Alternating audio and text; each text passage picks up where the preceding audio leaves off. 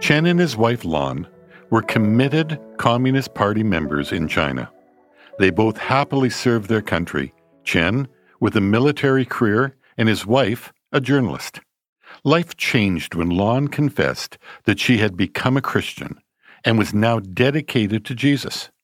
When the communist leaders found out, they gave her the option to serve the party or resign. If she remained a Christian, she could no longer keep her job. My wife chose to hold firm to her faith and insisted on attending church meetings with her fellow believers, said Chen. I was adamant that she was making a terrible decision, and when she explained to me that we could actually make our lives better living as Christians, I told her my life would be better without her in it.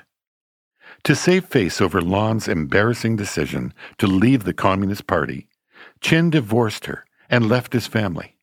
He fully expected his wife to run out of money and desperately beg him to return. However, when Chen visited his family six months later, there was no hostility from Lan or the children, and the house was well maintained with no sign of money problems. He could not deny the absolute peace and resilience he saw in their home. It was clear that Lan's life had improved while his had changed for the worse. So he considered attending one of her gatherings to discover her secret. But his pride got in the way and prevented him from acting on the desire. Chen stubbornly waited a full 20 months before finally calling home in tears, asking his wife to forgive him, take him back, and introduce him to Jesus.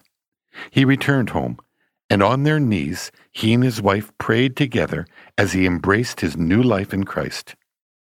God is faithful to hear his children's prayers, and he is relentless in pursuing those who are resisting him. Peter addresses the situation of an unbelieving husband in 1 Peter.